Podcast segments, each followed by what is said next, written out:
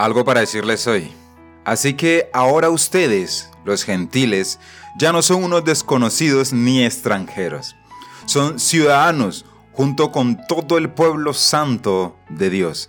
Son miembros de la familia de Dios.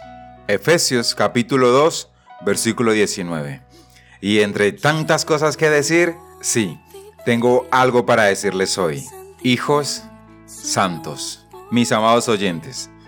Dios me les bendiga grandemente. Hoy hablaremos de la santidad desde una perspectiva como hijos santos, pues somos hijos santos de Dios. En las Escrituras, el concepto de la santificación en el creyente forma parte de la doctrina básica del cristianismo.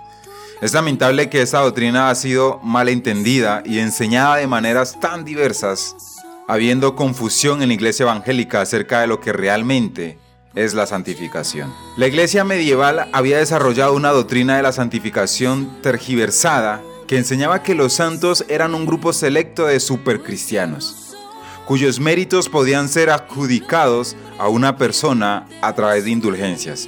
Entonces, aquellas personas que vivían una vida santa de acuerdo a los lineamientos de la misma Iglesia Católica Romana pasaban por un proceso de canonización para ser declarados como santos por la Iglesia, y que la vida de dichos santos había excedido en mérito. Este podía ser administrado por la Iglesia a través de, a través de indulgencias. Así es el Catecismo de la Iglesia Católica. La Iglesia, la cual, como administradora de la redención, distribuye y aplica con autoridad el tesoro de la santificación de Cristo y de los santos. Bien, aunque el día de hoy, aunque el día de hoy en las indulgencias no se venden, se sigan otorgando. En la providencia de Dios, la doctrina bíblica de la santificación fue recuperada en los tiempos de la Reforma Protestante. Aún así, es necesario que cada generación se asegure de que su entendimiento de esta doctrina es correcto. Hay dos verdades fundamentales que nos ayudarán a entender este concepto, mis amados oyentes. Primero, en Cristo somos santos, somos hijos santos. Aquella persona que se arrepiente de sus pecados y deposita una fe verdadera en Cristo Jesús se santifica y por lo tanto es santa. Dice Pablo sobre los creyentes en la iglesia de Corinto: y esto eran algunos de ustedes, pero fueron lavados, pero fueron santificados, pero fueron justificados en el nombre del Señor Jesucristo y en el Espíritu de nuestro Dios. Primera Corintios capítulo seis.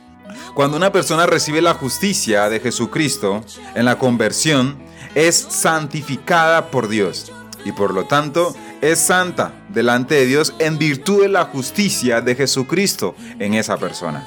Es por eso que los cristianos son llamados santos en el Nuevo Testamento.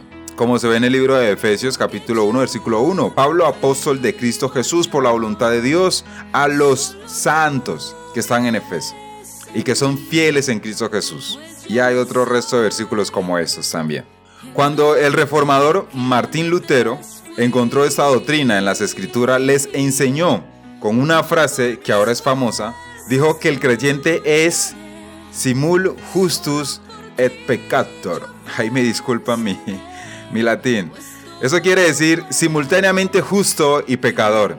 Es decir, que el cristiano es justo, por lo tanto es santo ante los ojos de Dios. Pero ya que no ha sido glorificado todavía, al mismo tiempo es también un pecador en necesidad continua de arrepentimiento y de perdón. Esa verdad es contraria a lo enseñado por la Iglesia Romana.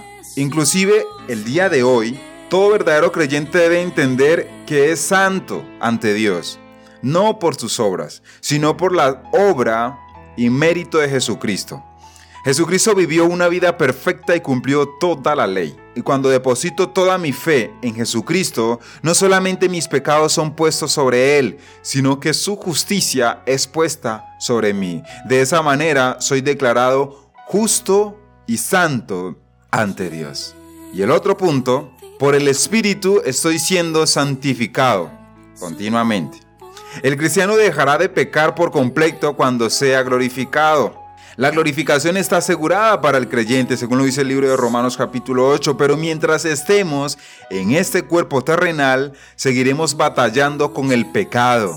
Romanos capítulo siete, por tanto, todo cristiano debe esforzarse en la gracia, por el poder del Espíritu, para vivir una vida santa ante Dios. En la teología llamamos a esto doctrina de la santificación progresiva. La Biblia enseña que si bien, por un lado, ya somos santos ante los ojos de Dios, por otro, estamos siendo santificados continua y progresivamente por el Espíritu Santo. Pablo habló de esa transformación gradual en segunda Corintios capítulo tres, versículo dieciocho, pero todos nosotros, con el rostro descubierto, contemplando como en un espejo la gloria del Señor, estamos siendo transformados en la misma imagen de gloria en gloria, como por el Señor, el Espíritu. Dios usa los medios ordinarios de gracia con la, como la meditación de la palabra, la oración, la reunión con los santos, la participación de ordenanzas, para transformarnos a la imagen de su Hijo. Es por esto que en la Biblia vemos constantes llamados a la santificación.